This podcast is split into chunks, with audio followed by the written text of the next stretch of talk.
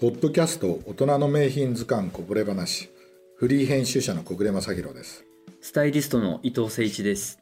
今回は映画狙撃者でマイケル・ケインが着ていたネイビーのトレンチコートについてお話をしたいと思いますマイケル・ケインです。はい、よろしくお願いします。これ僕、ええ。あの小暮さんに実はあのお借りして。DVD をね。DVD を、ええ。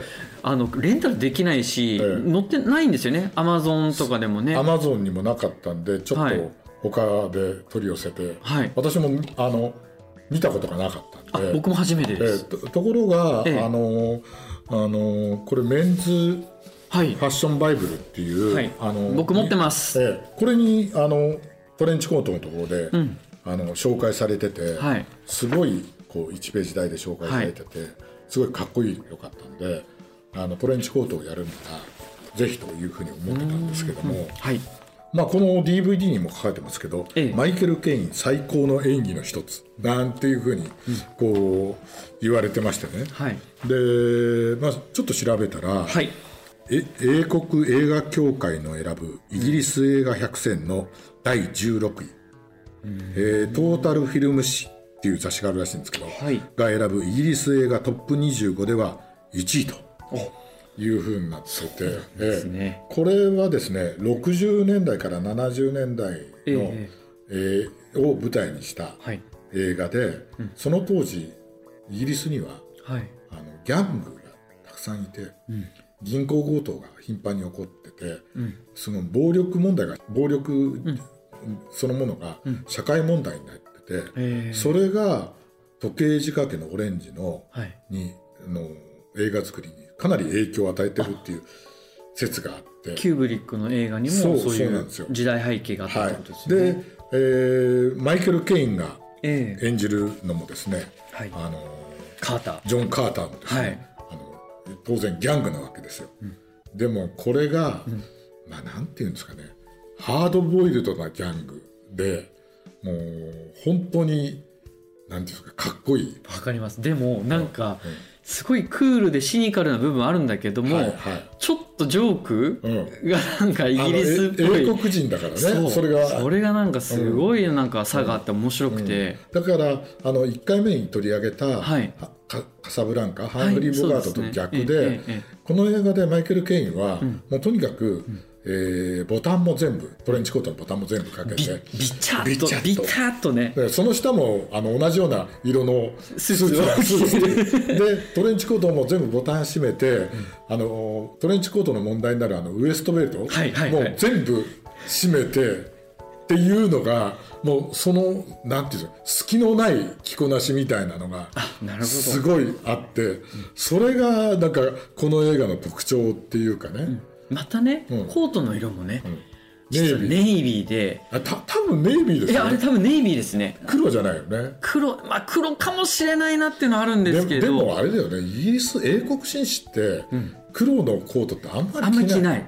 だから絶対ネイビーだと思うんですけど。僕もそう思います。あこのね、本なんかでもええ。ネイビーに映ってるから、そういう意味ではマイケル・ケインって、ええ。まあ、この大人の名品図鑑でもいつか取り上げたいって思ってて超おしゃれでで、まあ、今はサーですよね。はいそうですね。もう称号を持っててでずーっと活躍してる。もうええ。80年80歳後半ぐらいだと思うんですね、けど、最近だともしこれお若い方だったらあのバットマンとかで。あとテネット？あそうですね。テネットでも出てます出ねね。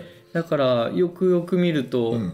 なんだろう。見ているけど若い時のうん、ケインは僕は見たことなかったんでああマイケル・ケインを。うん、すごいシャープでかっこいい動きしてて。そうですよね、えでもこれは71年のはい。作品なんですけども、まあ、マイケル・ケインだと、あの伊達男を演じたアルフィーっていうあねはいはい有名ですね、えー有名。あれが66年だし、はい。はいあのミニミニ大作戦あはいはい。あれが69年、うんうん。だからそういう意味では、その頃の映画ってまだあのマイケル・ケインもちろん今でもすごいと思うけども、はい。昔を見てもすごいかっこいいっていうね、のがあってて。で最近ねちょっと名前忘れたんですけども、ええ。ー英国の、はい。えーファッション界の世界をルポルタージュしてる本を読んでて、そしたらやっぱりねマイケル・ケインがお客様だったとかっていう話がど出てきてだから本人もすごいおしゃれおしゃれ。だよね、あのよくあの本人が顧客だったっていう話が聞くじゃないですか、はいはい。だからやっぱりおしゃれな人がトレンチをちゃんと着るっていうのはこういうことなのかなっていうふうに思うよね。そうですね、で今回そのグレンフェルの今えっ、とここにあるグレンフェルのトレンチコートですよね。そうですねグレンフェルなんですけど、あのちょっとボタンがですね、はい。はい。あのホーン。うん。あの角のうん。角ボタン使ってるんですけど、うん。とってもちょっと触ってもらったら分かるんですけどあの開け閉めしやすい、なるほどうね。ん、やっぱりコートってボタンに宿るっていうぐらい、ボタンってすごい重要でボタンホールも大きいってこともそうなんですけどやっぱこれすごいやっぱり着やすいし、はい。あの取り外ししやすいってはいいう、はい。でまあ、あとネイビーなんですけど、はい。やっぱりこれ、まあ、マイケル・ケインはそのスーツに合わせて着てるんですけど僕は結構カジュアルに、うん。ネイビーだったら着れるね。今の人だったら。そうセーター1枚でもいいし、はい。T シャツ1枚でもすごい素敵かなと思います、はい。はい。あとはブルーデニム、はい。ちょっとネイビートーンでグラデーションでちょっと合わせても、はい。まあ、ドレスだけじゃなくて、まあ、こういうネイビーは割とカジュアルな方。なるほど。あとはモードな雰囲気ではい。着てもらってもいあいかな。と伊藤さんどうですかね、ええ。普通トレンチコートっていうと、えーコットンギャバジンはい。なんですけどこれグレンフェルクロスじゃないですか。そうなんですよね。ね。やっぱりグレンフェルといえばグレンフェルクロスだから、はい。ねやっぱりこのグレンフェル教が開発した、はい。このコットン100の生地で、まああのね、湿度も通すしはい。防水性もあるし、しかも柔らかくてっていうのが、そういう意味ではカジュアルに着ても体にすぐ馴染んでくる馴染みますね。はい。くるし、ねあのモードに着るんだったらちょっと大きめのサイズかなんかで着てもいいだろうし、でこれ前がちょうどセットインになっていて、はい。であ。あのバックのあのショルダーの方はラグランになってるんですよ、ね、なるほど。だからよりまた体に馴染みやすくてなるほどね。すんなりこうスッと。前から見るとセットインだから、はい。ちょっと男っぽく見えて、で後ろは動き可動域がそうですそうで広いっていうすはい。なるからちょうどいい感じかもしれないね、はい。うん。でもこうステッチもねこう全部ネイビーで一色でなるあとやっぱりちょっとこうスマートなそうですね。雰囲気も出るし。あの本当にあのいわゆる王道のトレンチとちょっと違ったそうですね。雰囲気が出ていいかもしれないいいですね、うん。またあのベージュよりも全然表情違うんで、うん。まあまああのこのマイケル・ケインが着たように正統的に着てもうん。いい味が出るじゃないですか。出うん。うん、ですね。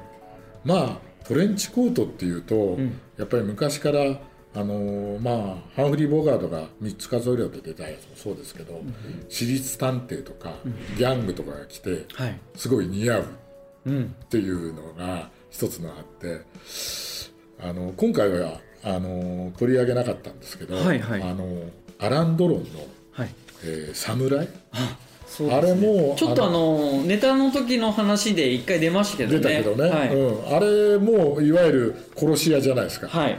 孤独な殺し屋みたいなのがあの着ると、やっぱりトレンチコートって似合うっていうか。これにねまたこうグローブとかねしてるとね。してるとね。で帽子をかぶったりするとね。だからこれはネタバレなんで、あの結末は言わないですけども、はい。はい。ちょっと狙撃者の一番最後がちょっとっていうところがあるじゃないですか。あるじゃないですか。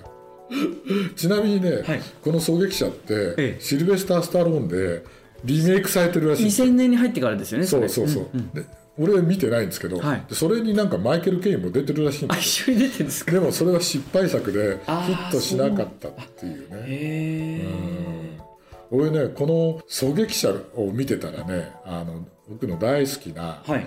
あの作家で大藪春彦の小説をすごい思い出しちゃって、なんかこうハードボイルドで女性が出てきても大体ほら女性は途中でね亡くなっちゃうじゃないですか、はい。でそういうのもこうさ、どんどんどんどんこうそれでも目的のためには行くっていうのは、絶対ね俺6070年代にこれ公開された時に、はい。大藪春彦さんは見てるんじゃないかなっていうぐらい。なんかねどんどんののめり込むというか。そうそうですよね、はい。うん、復讐に燃えるみたいな。そう。でもまあマイケル・ケインはかっこいいって感じがしますよね。本当そうですね。ねでこれあのトレンチコートなんですけどあの通称ドクターズコート。